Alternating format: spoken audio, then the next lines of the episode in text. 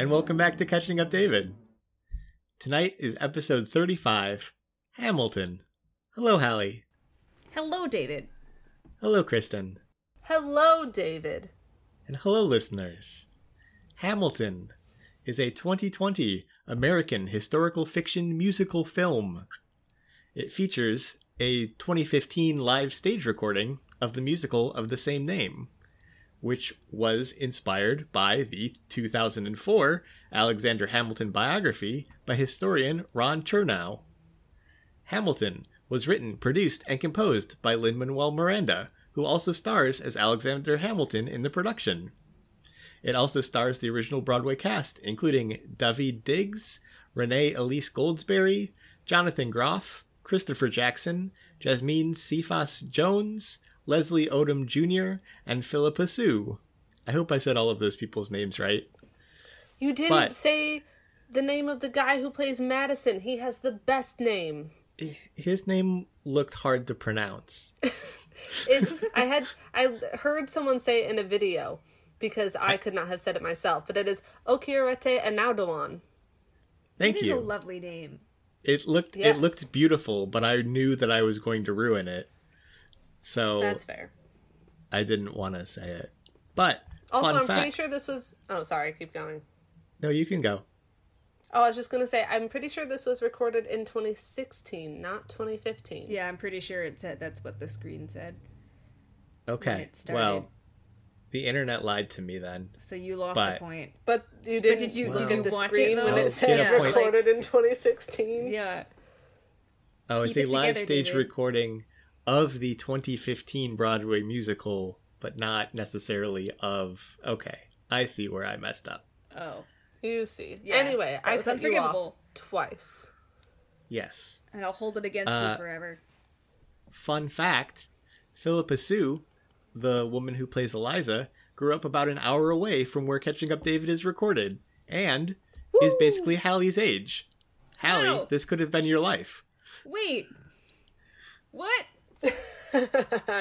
Say what? Say that again. The woman who plays Eliza grew up about an hour from here and is basically your age. She's Wow. like six months older than you. God. I'm unhappy that you said that. You lose another point. It's just I I don't like that. I don't like that she's my age. Yeah. Man, lost opportunities. Yeah. Could have been Eliza.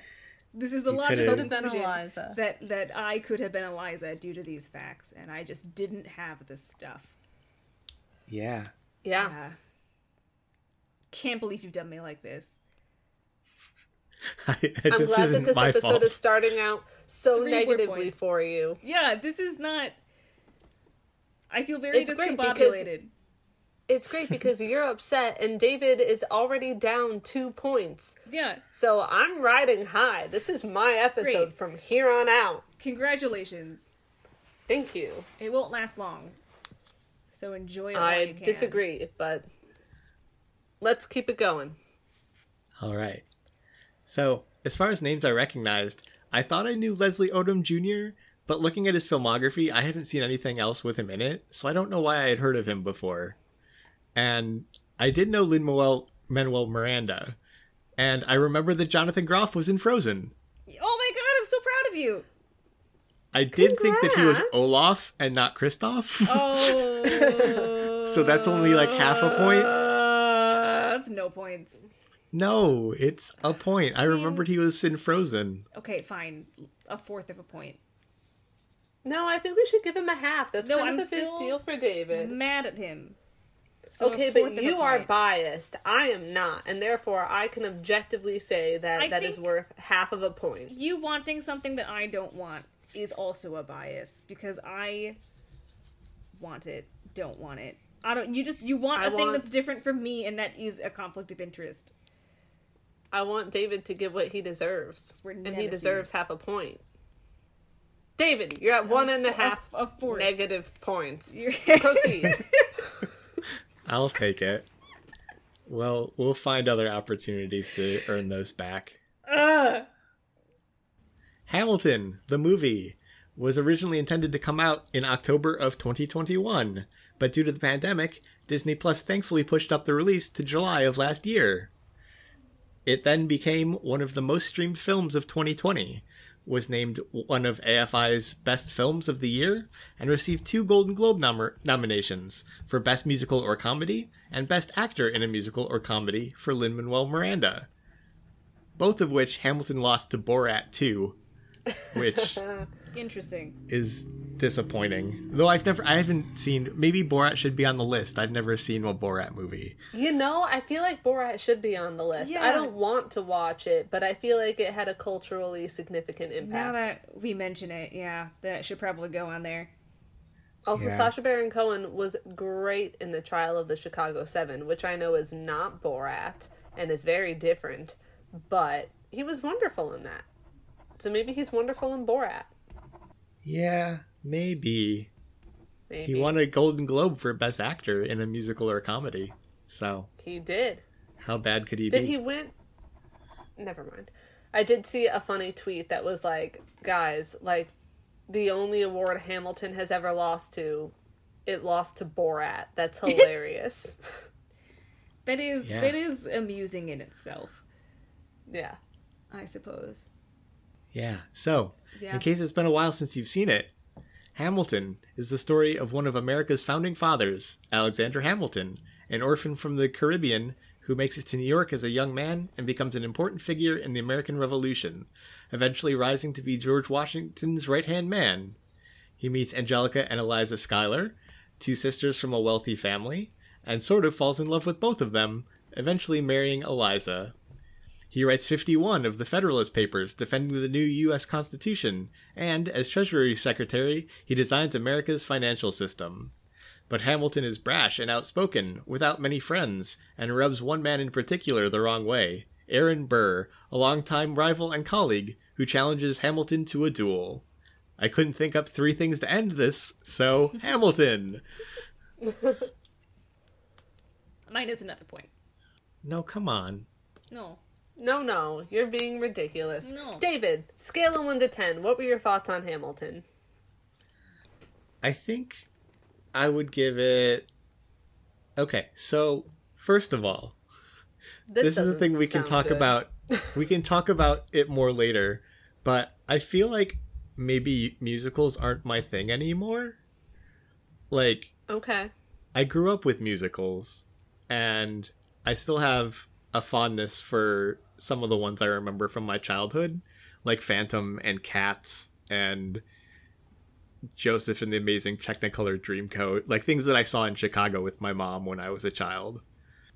But I don't know. I think maybe they're not for me. And like I recognize that this is a good thing. Like it's a really good version of a thing that I'm not very into.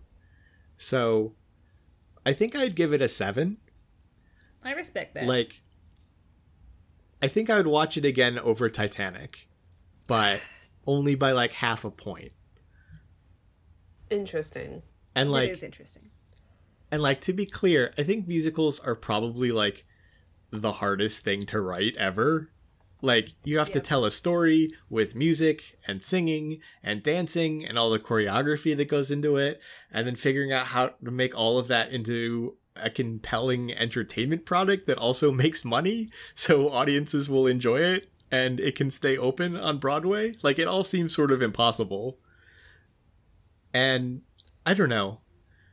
I think also it would probably get better with subsequent with subsequent watches.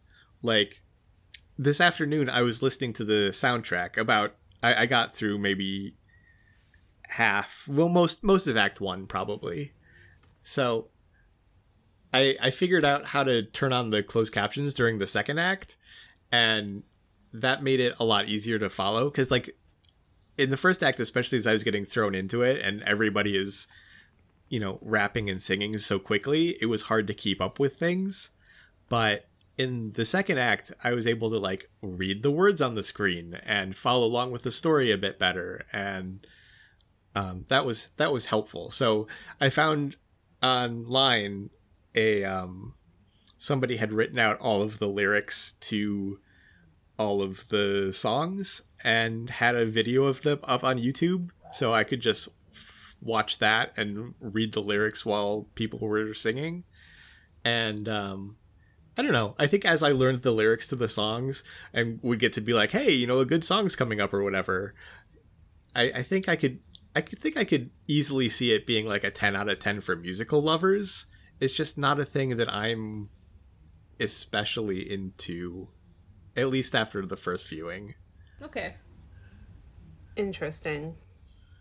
Oh, another funny thing. After watching it, there was a song that was stuck in my head that was like da da da da da da da da da da da and I couldn't remember what it was because I couldn't remember any of the songs. There were just like too many of them, and they're all like one after the other for three hours. And so nothing really stuck with me except for snippets here and there. But there was this this line that was stuck in my head, and I was like, "Oh, that was really pretty. I like that." And then I woke up at 3 a.m. this morning on my couch, as you're still there. happens, and I was like, and I was like, "That's not even Hamilton. That was from Moana. that's how far. That's how far I'll go." so, but weirdly enough, Lin Manuel Miranda also did the mo- the music for Moana. So, like, I don't know what my brain was doing. It was close in some regards, while somehow still being completely wrong. I. It It could have been worse. It could have been so much worse. It tried. Yeah. But, so yeah, I don't know why the I don't know why the Moana song was stuck in my head after watching Hamilton, but there must be a song that sounds similar to it. Anyways, it's about a seven. Anyways, Should that's we too um low of a number, but I do. I like that you at least acknowledge that objectively, it's a good musical, and it's a good. You said something else that it was good with, and you're recognizing that it's just not your jam. I appreciate that because sometimes people are like, "It's not my thing," and therefore it's a zero. right. But that's not what you're doing. Yeah. No, I think I, I think I can see it I can see it growing on me too, or like certain songs I'd want to go back to. Mm-hmm. But It's hard. There are 46 songs, technically Yeah, there's- So, There's so many of them.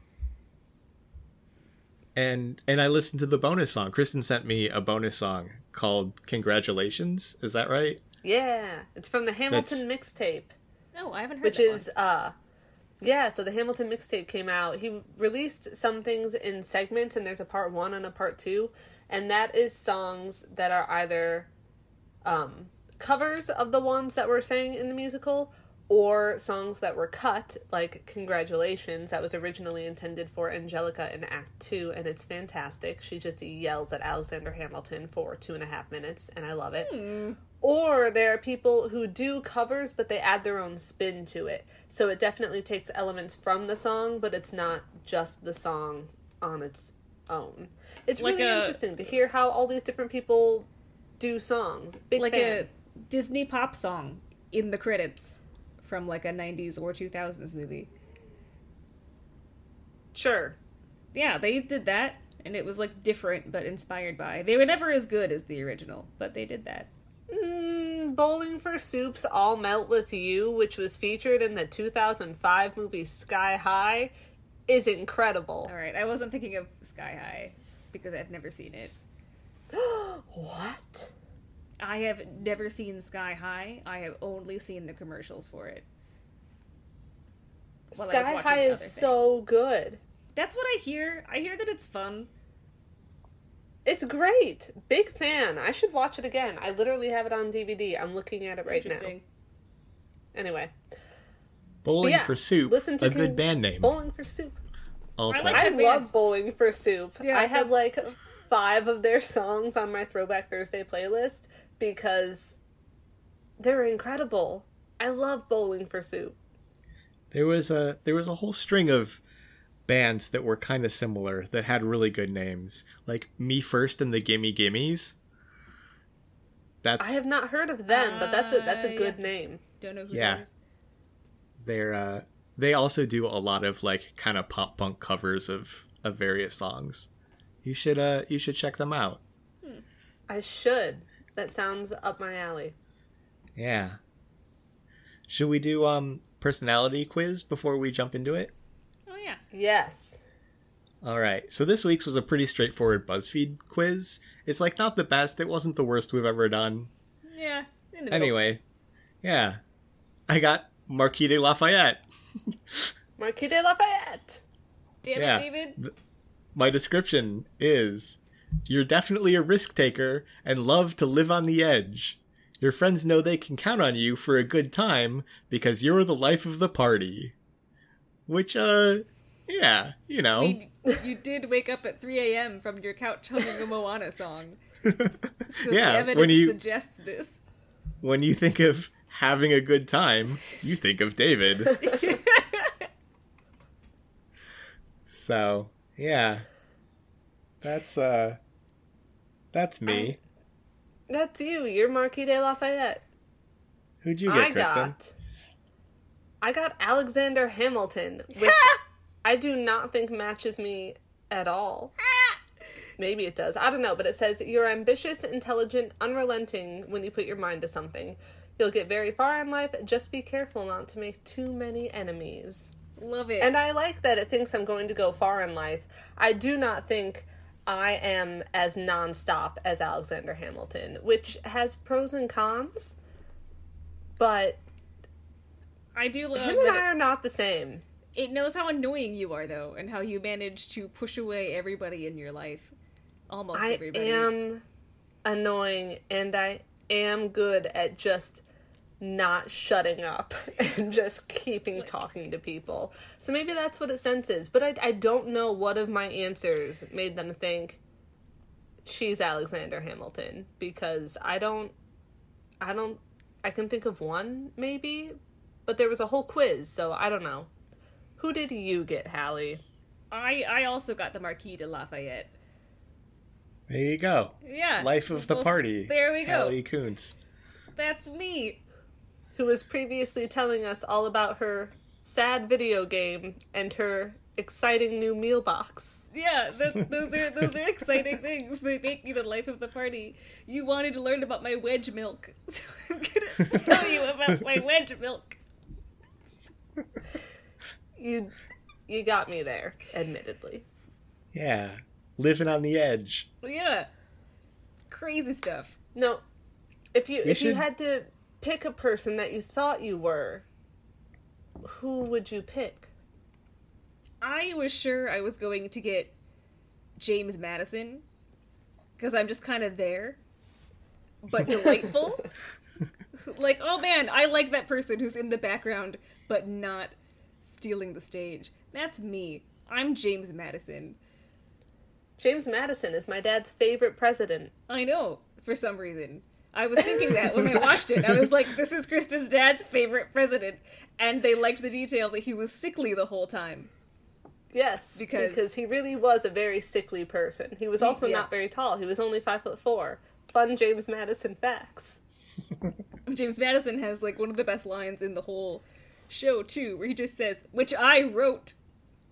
I don't know. That's Yeah. like one of my favorite one of my favorite moments. I don't know who I would be if I if I could pick. I mean, I'd want to be Angelica because she's the best. Obviously, I'm we all better want to be. Angelica. Yeah, that's a don't pipe know. dream. Yeah, I don't know that I quite live up to that. So I'd probably be I'd, I'd probably be one of the revolutionaries who who dies but had a good run. And did a couple good things. Yeah. Yeah. Interesting. Yeah. Yeah, Personality no. quiz. If you somehow don't follow us on Twitter, you should because that's where I tweet out the link to the quiz every week. Yeah, and then you could take the quiz. and find out Also, if you you don't follow us on Twitter, let us know in the comments somewhere how you found out about us because we'd be very interested. we don't we don't do much advertising except for one tweet every 2 weeks. and uh I'd like to know how you uh how you stumbled across us. That would be good to know. that would be good to know. Yeah. Kristen, who do you think you would be? on my good days, I'd like to think I'm Angelica, but again, we all just want to be Angelica, Yeah. so I think that's me projecting. Um, no, I thought it was funny that I got Alexander Hamilton because I'm pretty sure I'm Aaron Burr. I was gonna say that was who I I, would would have pegged you as. I'm constantly just like indecisive. I'm not necessarily doing it to try to like figure out which way the wind is going to blow and try to go with the most successful option. I am just horribly indecisive as a human being. And then I feel like when I do finally commit to a choice, sometimes it's the bad choice. It's- like killing Alexander Hamilton Like all that time for this. And and it's not good. So yeah. Aaron Burr. That's me. For better or for worse. He later um I don't know if he was tried for treason, but he almost committed a treasonous act upon the US. So things really went downhill from him for him Yeah, after uh killing Hamilton. He didn't really recover from that. So even in death, Alexander Hamilton got the last Still laugh. won. Yeah. Ruined Aaron's life. It is what it is. Yeah. So are you are you musical people? Are you into musicals? Um uh, yes and no. Yeah. Because I can definitely get into musicals and I like how they're structured. Um, but I don't necessarily go searching for musicals. I discovered Hamilton because it was near the time when everyone wasn't shutting up about it. It was like a bit before its big heyday, but people on Tumblr kept talking about it and then someone made a reference to it to a song and it related to them not studying for finals and I was also in the process of procrastinating studying for finals. So I was like, let me look at this song and see if I agree with it. And then I did, and that's how I discovered Hamilton. But I don't seek out musicals, but the ones that I enjoy, I enjoy them a lot. I think it's like you said, it's a lot of talent to bring everything together, especially the songs like Nonstop, where you pull bits and pieces from other songs and you somehow make it work. I don't understand how they do it, but it's magical. Yeah, so much of Yeah. the soundtrack I was thinking is like after the first few songs, I feel like a lot of the songs are 80% a new song and 20% people singing parts of other songs when their part is relevant. It feels Yeah, like that. there to is me. a it lot really of- builds. There is a lot of like reprises and things like that Mm-hmm. in in this one. I think Yeah. they're done very well. I like them.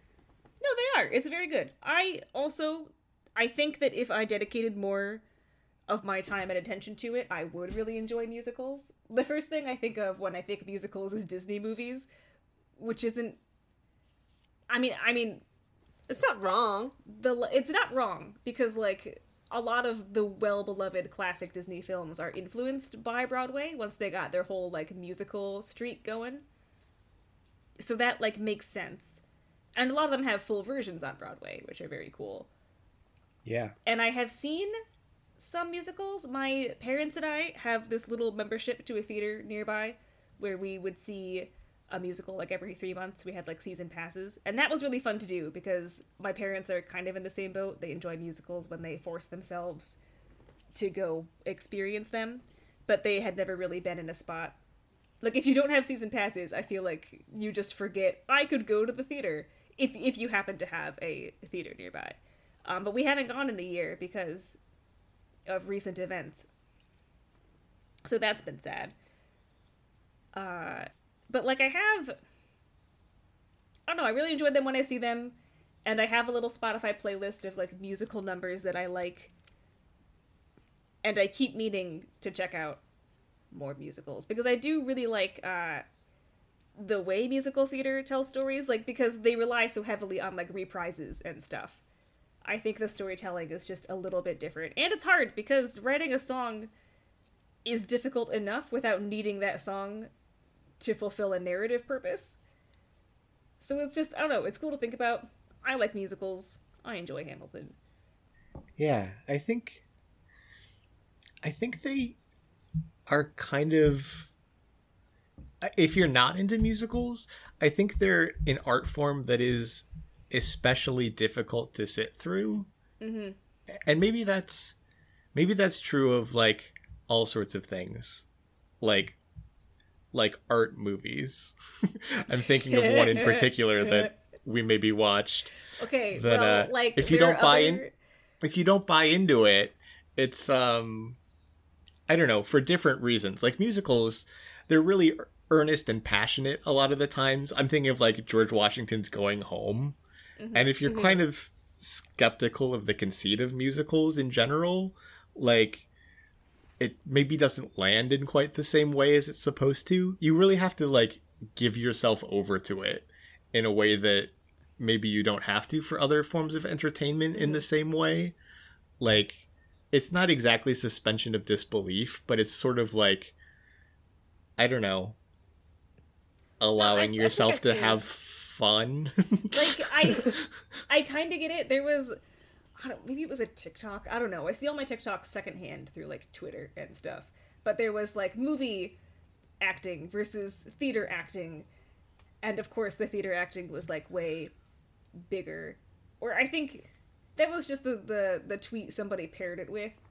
But it was somebody doing like two versions of like a like a song and it was like true i was like yeah like of course theater acting is more like hammy it has to be you're on a stage etc etc but i think part of the charm of musicals for me at least is that it's more of a spectacle like uh i enjoy the dancing in hamilton more than anything else and like the really really excellent well-timed choreography like every time The somebody choreography. it's excellent. Every time somebody walks across the stage to like step on that moving circular platform or to take a letter, I'm like, but how do you time it? What if you're out of step? Ah, I don't have I, I- don't I- have the inner rhythm necessary to pull that off. So I'm in awe of people who do. the choreography was so fun just because I was I was definitely that person who like did not shut up about Hamilton, Yeah. listened to Hamilton for months on end. And it's funny talking about like people who just aren't into it because one of my friends, the only musical she likes is Hairspray. And so I had sort of thought, like, okay, when I'm in the car with Rachel, it's fine if I play Hamilton because she likes this other musical. And she's like, no, I don't like musicals. And I point out Hairspray, and she says, that's the only one. And she said that she doesn't like them because they tell a story. And I tried to be like, uh, most songs tell a story. I think she doesn't like that it's it's one link in a chain rather than a start and end story in that three and a half minutes. So I can I can understand that because it's all part of a larger complex story. But I'm I'm big into that and I love the drama of musical numbers, like literally just how big it gets with voices and with the music and crescendos because I'm apparently a dramatic person. I don't know. But I think it's fun. But uh the choreography I thought was really fun because again, after listening to it nonstop for months on end, like I think I saw it in December and I started to really get into it in like April and I listened to it constantly in the 8 months between then. And I would wonder like okay, when they start satisfied, how are they going to show the rewinding of time and all these other things?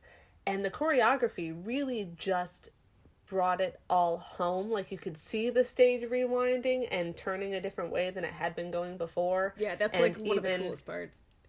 and in um oh shoot it's it's your obedient servant yes in that one when alex says like here's an itemized list of 30 years of disagreements and you just have person after person after person after person delivering letters to burr and it really drives home the point of like yes he has an itemized list of disagreements because they don't get along and he's alexander hamilton he writes a lot yeah, it's funny. and it just it really brought it all together in a way that was so delightful and I hadn't expected. Not that I didn't expect the dancing to be good or to also tell a story, but it did things that I hadn't even considered. So, big respect yeah it's very it's very creative with like how it does things and i also think that part of its charm is that i at least am a sucker when history is not exactly modernized but made more accessible because they're not trapping it up like a shakespeare play. Like i think i don't know i think hamilton tells the story effectively without feeling like it's talking down to its audience by making things modern. Like the Congress debates being like rap battles is funny. Mm-hmm. But I could I could see that gag It's not great. working in something else. But like here it really does. It feels very organic and it's like fun and it helps and it got the audience to participate because when you're there they like wave at you i think Yeah, they showed it in the movie it's i'm sure they did but yeah they want you to like shout and get into it Yeah, they try to and stoke you up. it's it's audience participation without like cringing audience participation It's really fun. Yeah, I think I think one of the things that I was recognizing as I was watching it is that it's maybe it's either like getting harder for me to to like give myself over to musicals in that sort of way or like it's an experience that has to really be seen live with like a bunch of other people around you and seeing it on the television by myself um it wasn't quite it didn't sweep me up in it as it is like not the same vibe. I was hoping it would. No. I okay So That's I don't know if this is just like another realization of me becoming old and cynical. like Well, I wonder because I mean, there's definitely part of like the whole experience of seeing it as a live audience. Like even seeing a movie on opening night is a whole different experience from seeing that movie any other time of day because you have a crowd that reacts with everything that's happening. And I think that's what you get with the live studio audiences. That sounds like they're filming a TV show. You know what I meant. And um I think pros and cons of having it be in the movie format are that like it focuses obviously the screen can only focus on so much and they try to like jump between different characters so you can see what's going on but when you do that even though you get more detail on one thing you lose part of the big picture. And so i think it is sort of harder to get completely into it because you're not like in the good way overwhelmed with everything that's going on. Maybe that's sort of what you mean. Maybe not at all but that's sort of how i felt. Yeah, so i, see it. I, I think saw that's part of it. Like the last musical I saw live was Hedwig and the Angry Inch. I saw it um and this was this was years ago, but I saw it in New York. It was like my first trip to New York. My first musical on Broadway. Um I'd never seen I like I didn't really know anything about Hedwig before. Um but I went with people who were like really into it. And I enjoyed it. It was it was a good time but a lot of it being a good time was like being out in the city and like dressing up a little bit because we were going to the theater and you know having that experience of like flipping through the playbill. And they had they had printed like a special joke playbill about Hurt Locker the the musical Yeah. which doesn't exist but is a really funny joke um that they tied into the into the musical itself. But um that's awesome yeah so they um but just the and seeing everything live too like seeing the sets live and being in the same room as the the the stuff the the props and everything. I don't know. I think i think it's a lot different in that sense.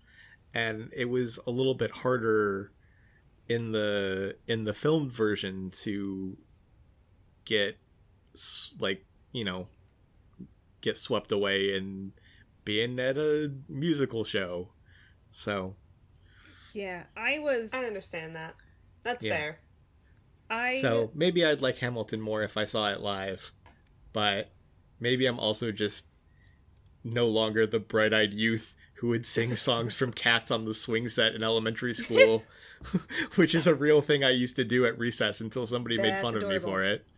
Oh, that's so sad. Maybe that was the turning point in my life. I used to be like, Cats is awesome.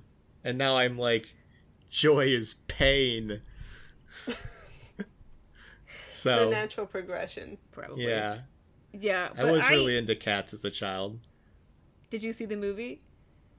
No, I haven't seen the movie, but I, I, I mean, You I have seen, I've seen it live, and I've seen, um, like a live stage production of it as well, Okay. like a movie. But, um, yeah, I don't know if I should. Maybe a- not. I've, I don't uh, hear good things, but I hear things. Yeah.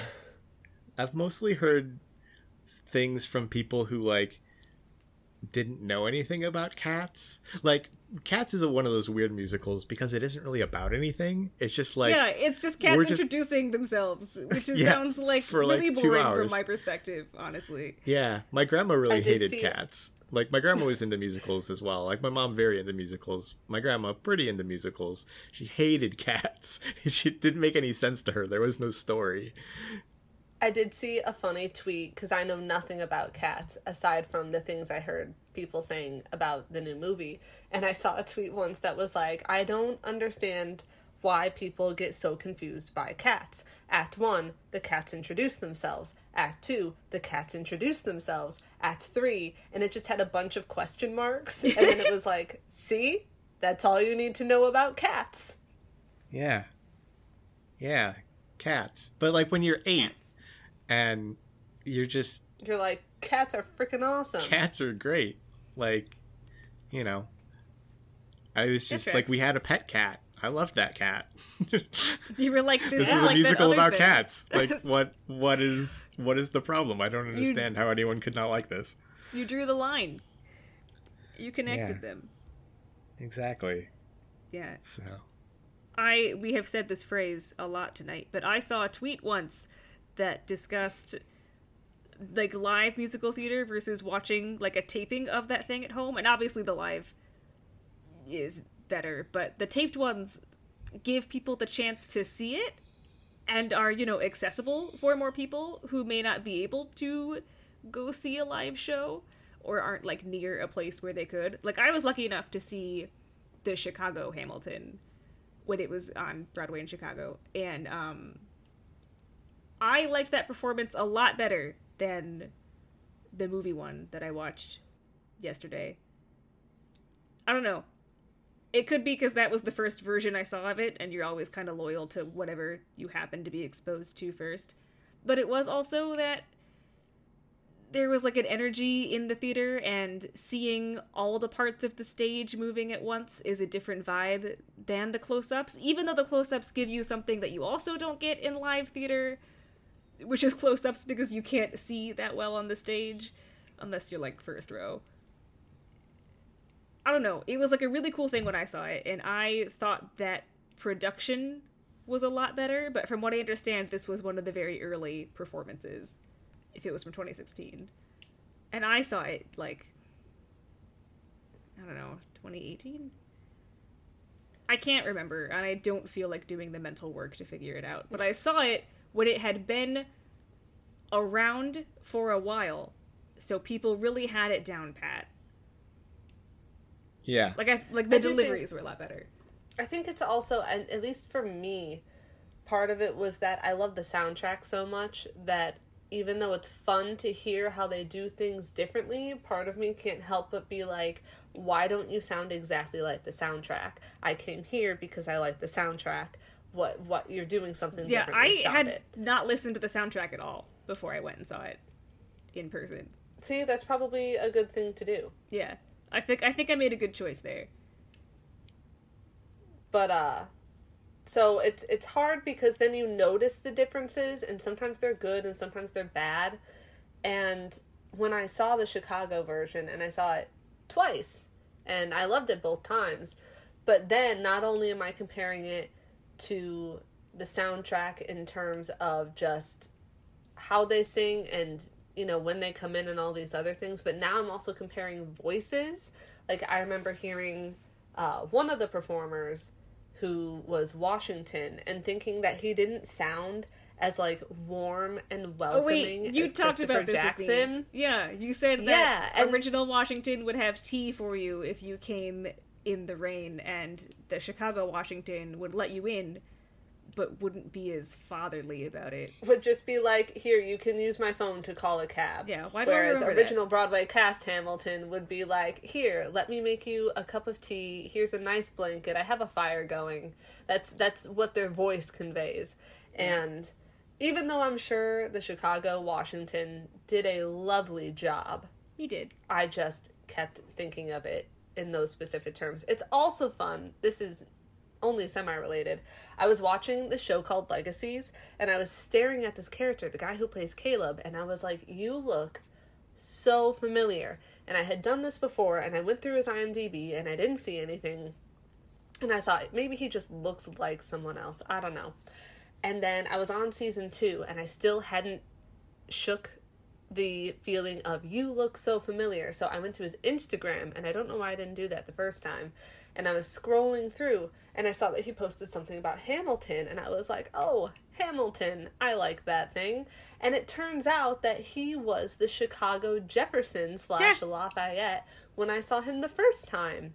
So that was fun. You did recognize him then. Yes, I did recognize him then. Uh, question. When you saw it, was Wayne Brady Aaron Burr? No, I did not. I wanted to see it when Wayne Brady was Aaron Okay. Burr. I was so mad because they had the frickin' Hamilton app and you could enter to win the lottery. And I knew people who won multiple times. The second time that I went was actually because my friend's sister won and she very kindly gave me her spare ticket so I got to go again. But there were people I knew who won multiple times, and me and my dad and my sister constantly entered the Hamilton lottery, and none of us ever won. And it was very maddening. It is maddening. I would see it again. I saw it when Wayne Brady was Aaron Burr, and he was awesome, and I loved him. See, the thing, I, Ugh, I liked that cast better than the original cast, which is sad. But I liked that Hamilton a lot. Wayne Brady was great, even though he wasn't a permanent member of the Chicago cast. He was like there for two weeks or something. I think it was maybe like a month. It was, Maybe it was a little bit longer, longer, than two yeah. weeks. But he wasn't like long term. but it was limited. And then uh their King George, as much as I love Jonathan Groff, their King George did like a tap dance when he was singing his You'll Be Back song, and that was way more fun than uh than in the original. Or at least than in than in the stage production they recorded for the film. Yeah, I do think that, like you mentioned before, sometimes when you see something the first time and live, it just gives you an extra quality. Like, I prefer my junior year high school, or when I was a junior, they put on Sweeney Todd as the spring musical. Yeah, I remember that. And I preferred the high school production of Sweeney Todd to the actual movie because my friend and I went and we were like, wow, that was really good. We really enjoyed that. We checked out the movie and it was fine. Like, it wasn't bad, but even just the being in the high school auditorium and seeing people do it live and hearing everything and being overwhelmed that way, it's just a lot of fun. So it's hard to capture that. Yeah, I remember that production Magic. of Sweeney Todd. I forget sometimes we went to the same high school. Didn't know each other. I think that would have been you would have already graduated. Did you like come back to see it? I don't. I remember seeing parts of the musical, but not the whole thing. So I may have come back, but I. I think I was a senior when you were a junior, or was I? Am I two years ahead of you? you are two years ahead of me. Okay, then I must have come back It was a good for one. some reason to see someone. I mean, I did community college Gross. for two What years. if we were so at the was same show? Yeah, that. Oh, I would hate that. I would hate that a lot That'd be if horrible. we were at the same show. When I was a senior, they did Urinetown, and that was really good. I should look up if there's like I've a, seen that like in official- Chicago. Ah, I really enjoyed Urinetown. I have forgotten all about it until this moment. I should look up that soundtrack. Yeah, The um, if I remember correctly, the soundtrack was good. This was when I was in high school, maybe. But Mhm. yeah, my mom, like I said, my mom was a music teacher and very into musicals. So we would um, usually about once a year we'd go and see something in the city as a as a special treat. So yeah, one year I saw Urinetown. That's fun. It's a good good production, very funny. Oh, oh, and when I was in college my senior year, uh, the musical for that was the 25th annual Putnam County Spelling Bee, and I thought that was a very fun musical as well. Yeah, I Have don't. either of you? I, I've that? I've heard I've heard of it. I I don't know. I haven't seen it, and I don't really know many of the songs from it. But Mhm. it's something that I'm aware of, and I know is supposed to be very good. Okay, okay, So, yeah. But Check that it out, or don't, because apparently you're dead inside now, so you wouldn't Yeah. enjoy That's it. true. joy joy is pain. So Joy anyway, is pain. the um the 2012 Les Mis movie is also on our list. So if Oh, we uh, if we feel like revisiting the musical genre at some point in the future, we can see how I feel about that one because that one is more of a movie movie, right? Yeah, it's yeah. That that's one- not like a that's not like a taped production of a stage thing. Right, Yeah, no, that's just a- that's a movie. adaptation. Yeah. It's also funny because when I saw that, I had not yet known that sometimes musicals are only singing. I was thinking of like Disney Channel musicals and Disney movie musicals Right. where there are songs in between talking and that's it. And I think I was literally like 20 minutes into the movie before I was like, "Oh, so they're just not they're not stopping." No, okay. I got it. And I I- wish I had known that going in. Yeah, this trivia might not be correct, but I feel like I heard somewhere that Les Mis has like one spoken line, which disqualifies it from being an opera, but otherwise it could fulfill all the criteria, or something like that. But I also went into la- my first live production of Les Mis not realizing it wasn't a, like a Disney musical where you have like scenes and then a song and an emotional moment and then a break and then another song. Which is possibly why musicals are sometimes really tiring. Like the Yeah. break the break if there is a dialogue scene between songs, the break is nice and makes me more able to differentiate the songs from each other. Like Hamilton, I can list a few separate ones that I really enjoy, but some of the like I could not tell you narratively where a random song happened, I think. If Yeah. it wasn't one of my like top 3. What Yeah. are your top three? Guys, what are your favorite songs that you remember? The ones that stand out the most? Uh, I like The Room Where It Happens, hmm and I like Nonstop, hmm and I like Wait For It. Those are good ones. Yeah, those are good ones. Congratulations. David, I know you said that they all sort of blurred together, but there were like, or I mean, were there lines or songs that you remember bits and chunks of thoroughly enjoying? Or at least enjoying, if not thoroughly? Yeah. I think the first thing that I was really drawn into in the musical was um the tension between Angelica and Eliza in Satisfied. So like maybe like Helpless was the first song I was really all about or like the Mhm. second one after King George's song. But having it having like Helpless undermined right away and with Angelica's side of the story in Satisfied, that was really great. It's a it's a great time. It is really great. Yeah. Like I didn't realize there was a love story in Hamilton, and usually the love story is the part that I'm least interested in in a movie. But in this case I found Angelica really compelling. And the song Eliza's song after the the Reynolds pamphlet thing where she burns Hamilton's letters, that song is really great. Burn. Yeah. I, I do don't know. know. that one. Yeah. I don't I don't remember the name of that one, but It's called Burn. It's Burn. I, yeah. yeah, that makes sense. I like when Uh-oh. Angelica says, "I'm not here for you." And everyone Yeah. goes, ooh. Yeah, it's fun. Yeah. The sisters were really the best part of the musical for me. So I was really glad that it ended with the rest of Eliza's story. And we sort of get to hear about the last 50 years of her life. Yeah, that's nice. I like that too. Yeah. And I guess I think the song where she I think Burn where she says I'm removing myself from the narrative is because there are no records of how Eliza reacted to the Reynolds pamphlet stuff. Yeah, Yeah. she like apparently just wasn't mentioned for a while after that. Yeah. And so I heard that Lin Manuel Miranda was like, I'm going to have it be that she chose to remove herself Yeah, from this and like- said, uh uh no thanks. yeah. Which is cool. Uh, really I think that was a good narrative choice. I agree. Yeah, I guess I was a little bit like her taking herself out of the narrative and then at the end where she says like she's reinserting herself back into the narrative or whatever when she's Mhm. telling about the rest of it. I guess it it felt to me like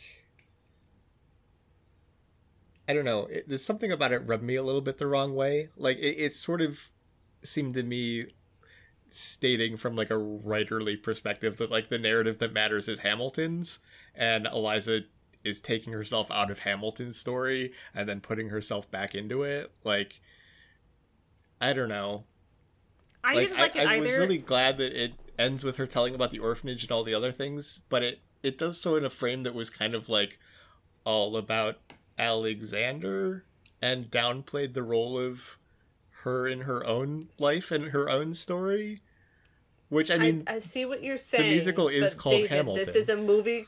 It's called Hamilton. right right but like I don't know I agreed with you before I realized it was because we had no records of Eliza doing things. And I don't necessarily think that I mean, I know the play isn't like 100% historically accurate, and I know that things are often not because that wouldn't be as narratively focused. But I but I think the backstory of yeah, there's nothing on her makes that cool in a fourth wall kind of way. Sort of. I don't know. I still felt a little weird about it, but like the the the musical does do a lot of like f- breaking the fourth wall kind of things that I did thought that I did think were really cool. Um, that just was maybe not one of them, but Yeah, it's fair enough. yeah. I don't know. I really just wanted I really just wanted a musical focused on Angelica and Eliza with Yeah. Hamilton maybe as a secondary character, but I guess that would be kind of different. So We maybe had I the musical of them visiting their dad when Hamilton was home and cheating on Eliza. yeah. You could have that where they're just like off having fun on vacation with the kids. Yeah. Upstate, near that lake she knows. Yeah. It could just be it could just be the two of them hanging out. Angelica secretly wishing that she was married to Hamilton. Like Angst. that. Yeah. That has to be a little bit awkward. For sure. A little bit. Yeah. Have But I'm of here seen for the heartbreak of it all. Yes.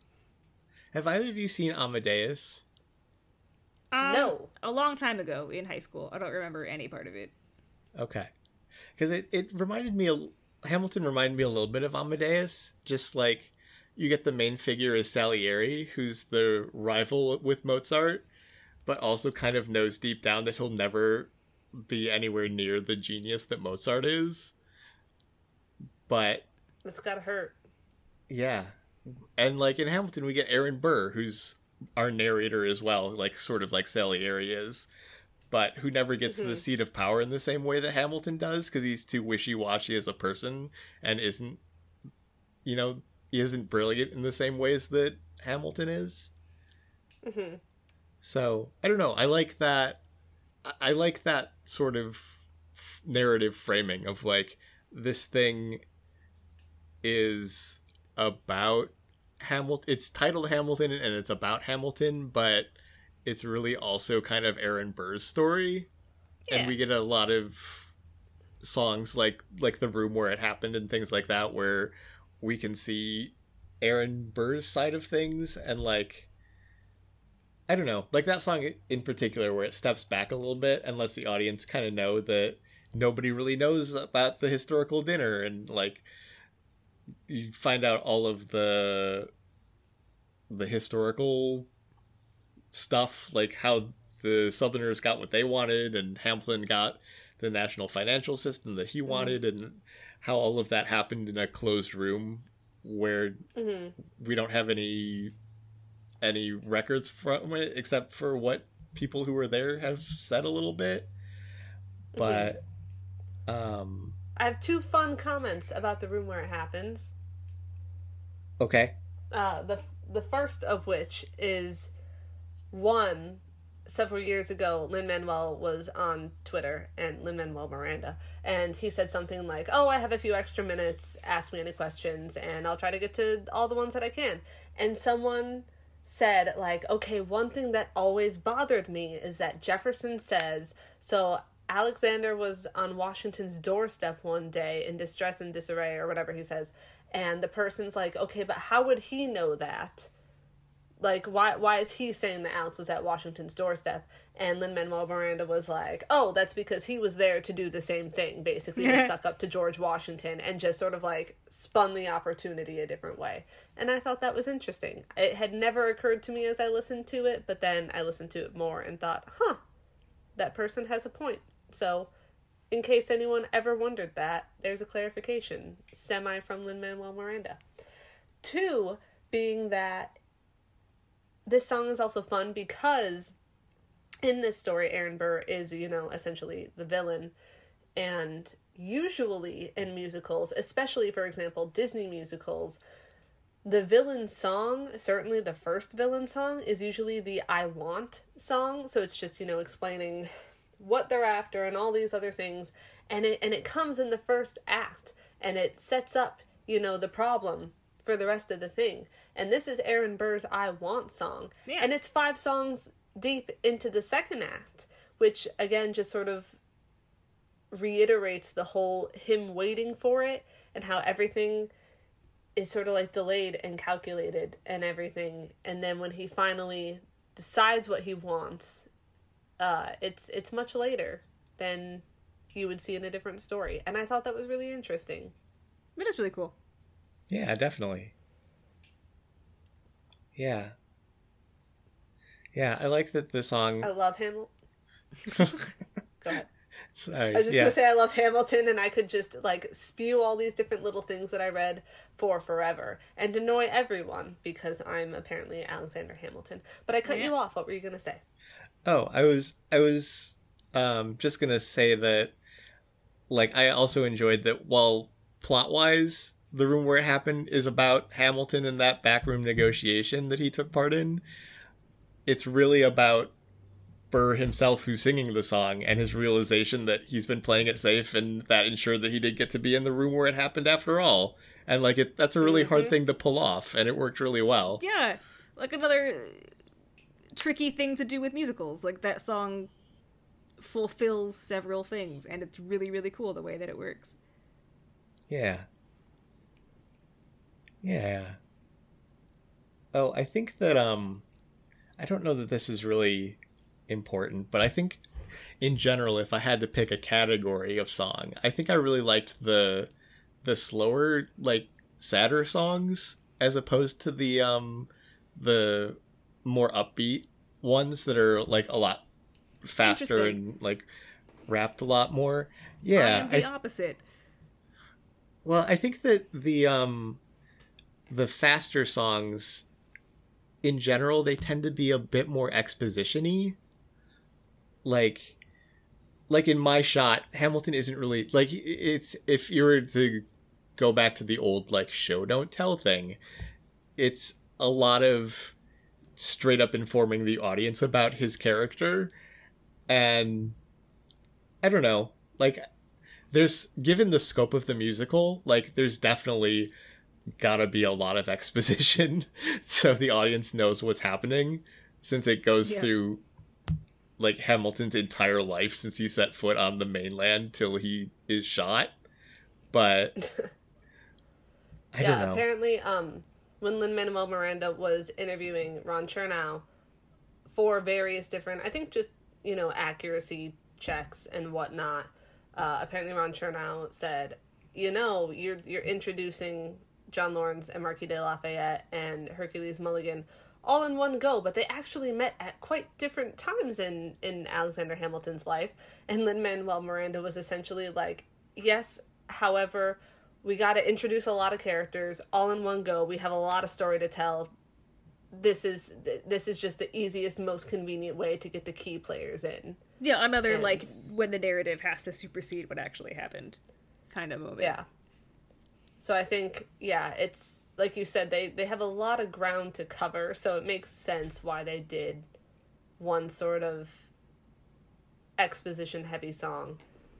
But I think they did it well. Yeah.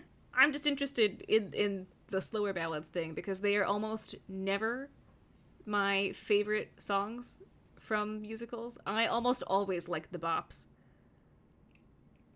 Oh like the yeah, most. They're no, all they're almost would, universally my favorites. Even if they are exposition heavy.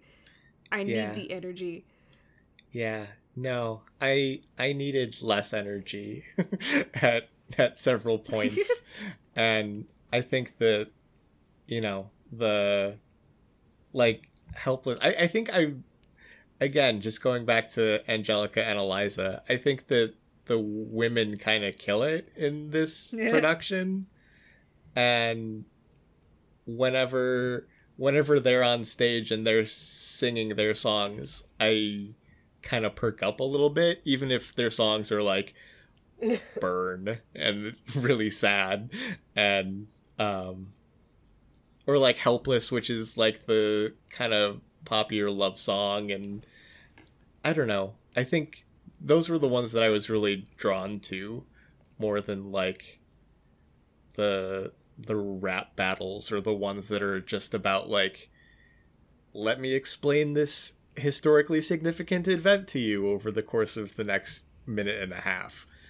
I I was a lot less interested in those than like the the sad human songs. I was asking my dad once, and maybe my sister, like, if you had to choose, because um, we made copies of the CD, and so, you know, there's disc one and disc two. And I think they were just talking about, like, you know, if you had to choose only one disc to listen to. And I think both my dad and my sister said that they might prefer disc one because it's less emotional. And so you get more of like the fun, like, haha, fighting in the revolution sort of songs.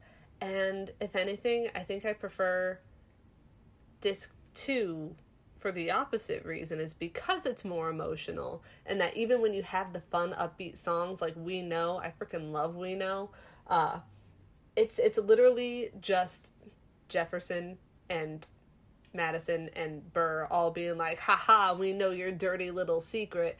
And Hamilton being like, haha, it's actually a completely different dirty little secret.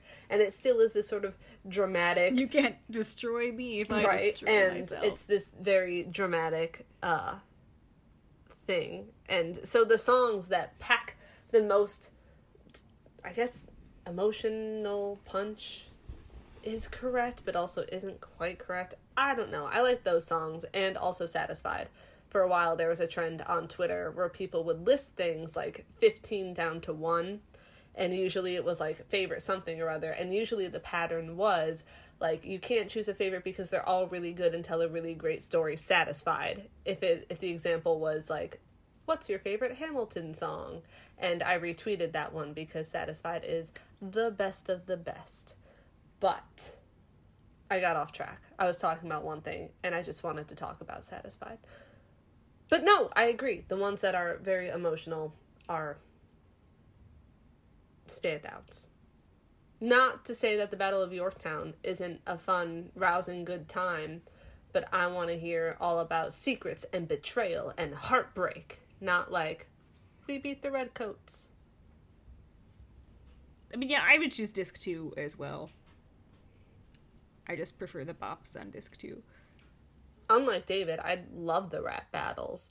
I think one of the greatest lines is like, made a deal with a king whose head is now in a basket. would you like to take it out and ask it? Should we honor our treaty King Louis head? The uh, do whatever you want. I'm super dead. Like I quote that all the time, or at least I used to. It's so fun. It sticks in your brain.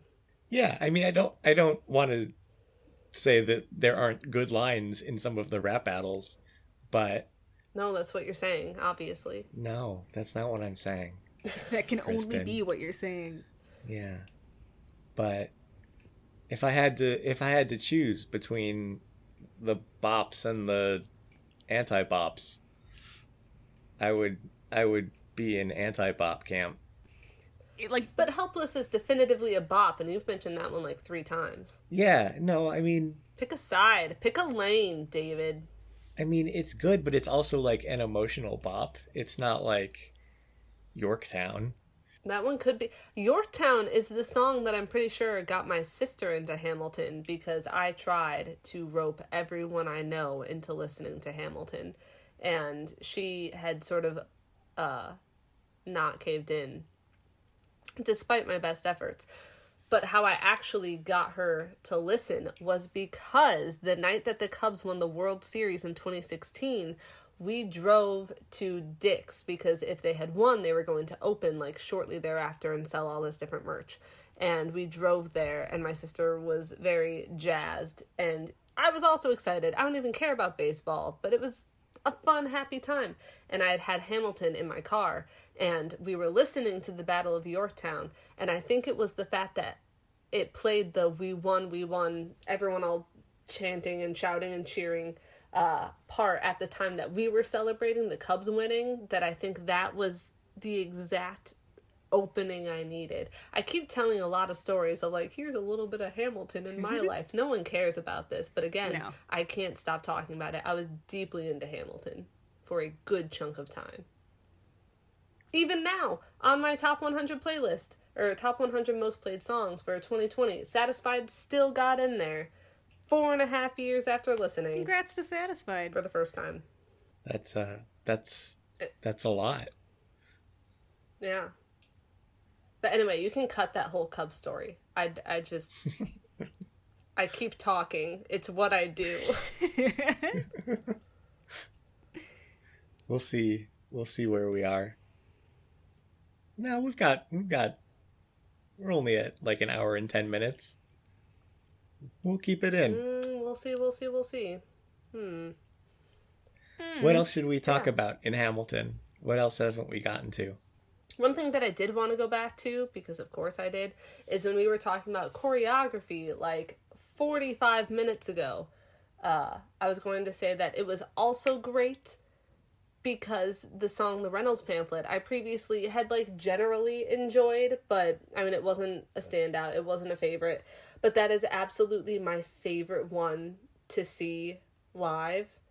Um, just because everyone is so gleefully celebrating it's yeah. Hamilton just ruin his own life and they're all just dancing and King George is there and he doesn't need to be there at all but he He's- is yeah. and everyone's just throwing the papers around and Daveed Diggs uh Daveed Diggs hands one of the Reynolds pamphlets to the composer not the composer the conductor and conductor's right right I That's think the Conductor, word? yeah. I think you're right.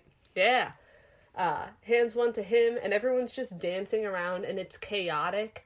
And I, I, I had a really fun time seeing that one the first time, and then when I saw it the second time, that was like the thing I look forward to the most is seeing the Reynolds pamphlet. And I did appreciate that the movie got me to see specific close-ups of different people and what they were doing at that moment How happy they were. during that. It was delightful. Yeah. And that was another moment of choreography really coming through and taking this song that I was like, yeah, it's fine, and making it my favorite part of the actual show. So, yay on choreographers. Yeah. That's the only other thing I can think of. Yeah, choreography feels like I, I it's one of those things that like most arts, I sort of know how they're put together. Like, you know, playing the violin. I can't do it, but I have a pretty good idea how one goes about it. Choreography, I just don't know how you figure out how to like tell all these people to move in synchronized ways in like like how you how you picture that and make it happen and Right, like it's different if it's one or two people on a stage, but when you have a whole company and you have a stage that rotates and it has things that rotate in two different directions and you utilize that, I don't that's that's like people playing 3D chess. It's on a whole other level, yeah figuratively and literally. yeah yeah they do make really good use of the the spinny thing in the floor Yeah. I I, like love the that- spinny thing. I'm I'm a big fan of the spinny thing. I I like it when when they're like stage elements like that where they keep going back to the same thing, but it winds up being used in a lot of different contexts over the course of the the show. Like I'm trying to think of there was something like that in Hedwig that they did too, but I can't remember what it was. But the you know the the way that people will walk onto and come off of the spinny thing when the spinny thing Mhm. is becomes like the eye of the hurricane during the hurricane Yeah, it's Thing. super cool. Yeah. and everybody's like you know you've got people up on the catwalk that are like carrying pieces of stuff very slowly as the hurricane is spinning and you know then the the piece of the catwalk with the stairs that like detaches and gets rolled around that different people use as a balcony and stuff. I don't know. I really i'm really into those pieces of of scenery.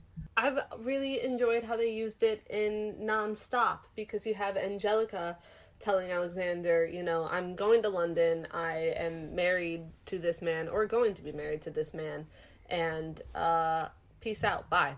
And you see, she had stepped onto the rotating part at that point, and it just starts to spin. And you see Alexander watching her go, but on the other side, Eliza has stepped on, and she keeps facing away from him until it gets to the point where she's now in front of him.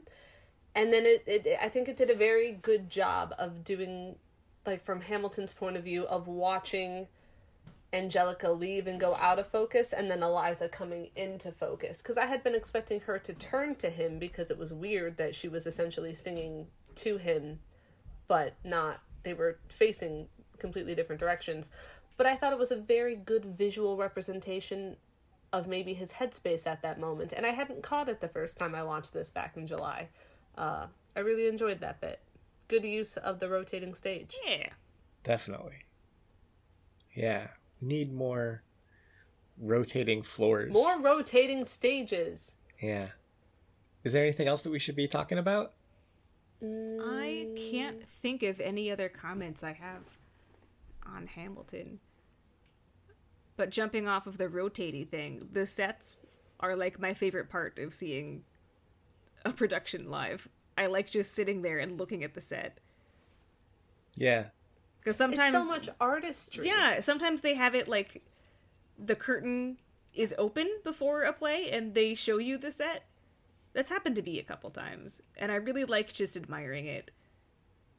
On like, because you have to make a set that can be repurposed for multiple scenes that may happen in different places, but is Yeah. still Right. specific enough depending on the on the context. Like I saw Beauty and the Beast live, and the set that I saw had like all of these stairways and balconies that you could move around like little puzzle pieces. So the beast was always like moving around up there to signify he was moving to different locations through the castle, or they were using it to keep it visually interesting during some kind of a ballad song.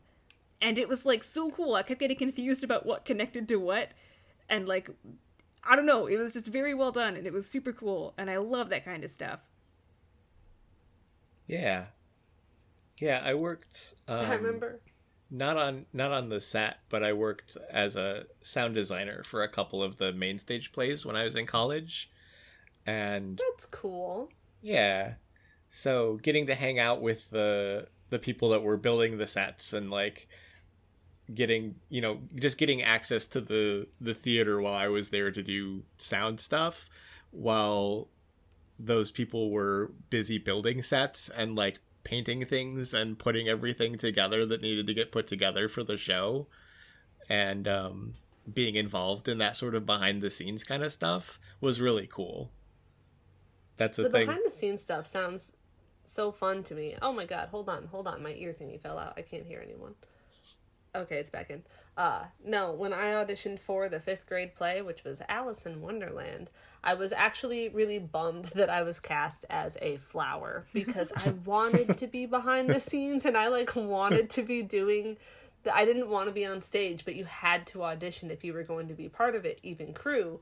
And I really desperately wanted to be the one moving things around and like painting set designs, but instead I was a flower and I was really bummed. I was also like literally knowing at 10 years old, I can't sing well. This is fine. I'm a shoo in to not be on the stage. I've got this in the bag. and then they put me on Not there. being cast. I didn't have any lines, but I was still in. It was a bummer. yeah. That's a that's a rough time. I have is. a friend who did lights for I think it was Aladdin, yeah, for um a production of Aladdin in middle school and I wasn't there, but this remains like my favorite theater story. She was doing lights and Aladdin was supposed to discover the magic lamp, so she had moved the spotlight over to Aladdin and the pedestal where the lamp should have been, but it was not on there because one of the stage people had forgotten to put it on between scene changes. So Aladdin was like, "Oh wow, where is the lamp? and my friend, like, in a moment of like improvised panic, just moved the light away from the pedestal, and Aladdin followed it and was like, maybe it's over here. Well, somebody else like barrel rolled onto the stage, threw it on the pedestal, and then ran off, and then she moved the light back once it was up. So like people absolutely saw it. It's just really funny that they were like, no, don't look over there. The light's going to the other side of the Cave of Wonders for a second Look over here instead. while Aladdin continues to look. Oh no, I I love theater stories like that. Yeah. They're terrifying, but they're hilarious. Definitely. Yeah. I wish I had been involved in more of the productions, but it was a thing that like a friend of mine did a lot of the sound design and when he graduated he was like i know the perfect guy for the job it's david he's never done anything like this before in his life um so but on his recommendation because he was really good at his job uh i got the job and had to sort of fumble my way through it but it was it was a lot of fun Theater is a lot of fun. I did some theater stuff, and I have like pretty good memories yeah most of it. so should we talk about next time Yes. all right Let's talk about I- next time. I I really phoned it in as I did with the intro. Great, great. Can't wait to All- subtract more points after hearing this one. Is it All I wrote. is it because you're just too tired because you woke up at three in the morning thinking of the Moana song That's that is not and it's affecting not your brain power? that is not not part of it. But Okay. when we decided on the movie this afternoon, I was trying to think of like because I don't know anything about this movie. Like this is another one of those where I know literal nothing. yes, good. Um, but I was trying to think what I would write, and so I got one sentence, and it was, "Dear diary, I'm a princess." Because that's right. For next time, we're watching the Princess Diaries. that was Wow, you really did phone it in. That is That- a terrible summary.